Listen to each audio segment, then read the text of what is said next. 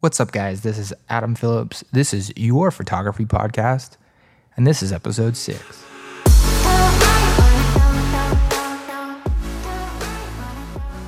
So, in this episode, I wanted to talk about how or why freelance photography, freelance work of any sort, freelance video, freelance musicians, freelance freelance of any sort. It's hard, right? It's hard. It's difficult and and you know, that it's a struggle because you're finding your own work. More often than not, you're finding your own work. Not always is it going to come in to you or fall into your lap. You're not going to have clients always calling you up and asking you for work. You need to be, you know, you're you're grinding, you're hustling, you're calling people maybe sometimes or doing some cold emails, stopping in at some businesses or whatever and trying to get yourself out there. Now, I say all that because so many people I feel like don't understand how hard it is to do the freelance thing. But then, as well as that, they also tend to struggle or kind of, I would say it's, ah, man, it's not for everyone. With freelance work, you're putting yourself out there, but you are also in control of how much work you have or don't have. So if you don't have the work that you want, you need to do what you need to do, whatever that is, to get more work whether that be calling people, following up with past clients, old clients, whatever that is, you know, get yourself more work. On the back end of that, you can also turn down work and you can you can decide how busy you want to be or how much you want to charge or what your time is actually worth. Now I say all that because I know that there are people out there and there's nothing wrong with this and this is totally fine, but there are plenty of friends that I have and and people that I know of that they let go of that freelance that that freedom. That's why it's called freelance. It's, there's freedom with it to set your prices, to make your own time, make your own schedule, uh, decide how much work you're going to have or not have, and and I think that's that's the joy in that. I it's funny because I remember going on some dates back in the day, and some of the women that I dated were like, "Well, you're gonna do what? You're gonna do photography." This was when I was getting out of the army, and they were like, "You're gonna do photography? You're gonna do." This thing that's so risky. How are you going to provide for a family? And I was like, whoa, excuse me? Like, we're, we haven't even talked about getting married, and you want to talk about how I'm going to provide for a family.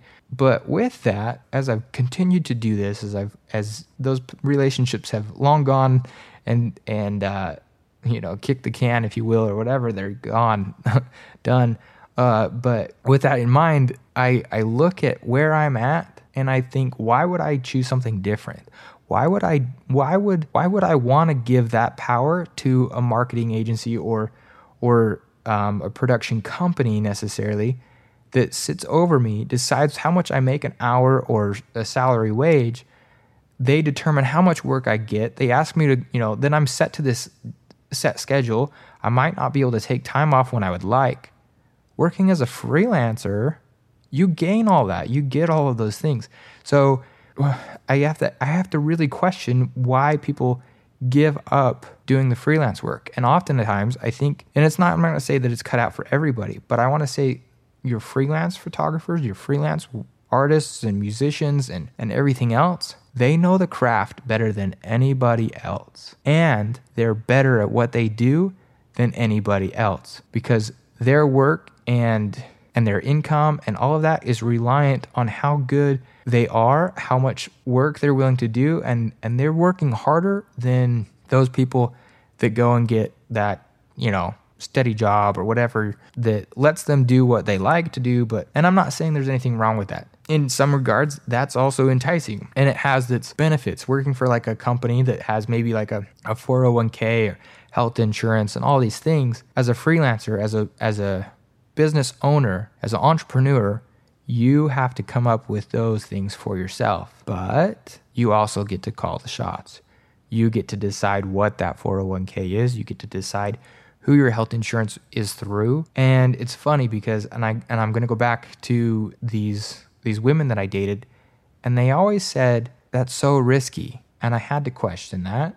And and at the time I was like, is it? I don't know. I was on my way out of the army and it felt risky. All of it felt risky. I was leaving this security net that I had with being on active duty and and switching to the civilian life and not exactly knowing what was waiting for me. Now, let's talk about that risk though, okay? When I have control, I also have control of that risk. When when we're talking about working for someone else, you put that control in someone else's hands. The risk is still there, and you could show up one day and be out of a job. You could show up one day and be told, We don't have any more work. And then what do you do? You're leaving that in the hands of someone else. You're leaving that control in the hands of someone else. I know plenty of people, and I'm going to go back to not to the women that I dated, but I'm going to go to a scenario. Um, there's a place where I grew up it's called Thiokol or ATK. And a lot of friends that I had had dads or or whatever they had their parents worked there. And what they do out at ATK is they make the rocket boosters or made the rocket boosters for NASA.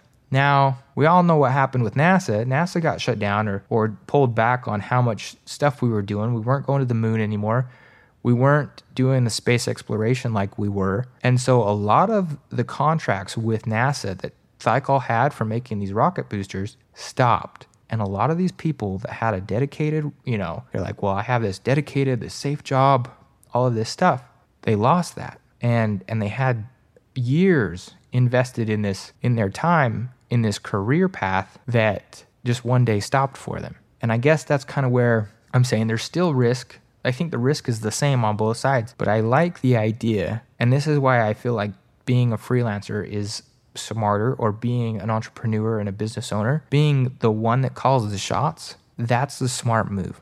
Are there there's other things that suck. It sucks a little bit more in some sense like it's harder because you have to deal with the government and taxes and if you hire employees there's a there's a the the expense of that and, and workman's comp and all of those other things. But you know what? You're still calling the shots. You're not letting someone else determine how much you make an hour. You're not letting someone else determine what days you work or don't work. You can you can pick and choose what you want to do. So if you're getting burned out, you can take a break. You can you can take a break so that you don't get burned out and so that you can continue working the day after or the week after. So basically i just wanted to put a little emphasis on that. If you're thinking or questioning where you're at with with your career with doing freelance work or just finding yourself in a little bit of a struggle and and not knowing or feeling like oh man like i'm i'm going to say it's okay. It's okay to have this unknown feeling about where a check's going to come from or where your next client's going to be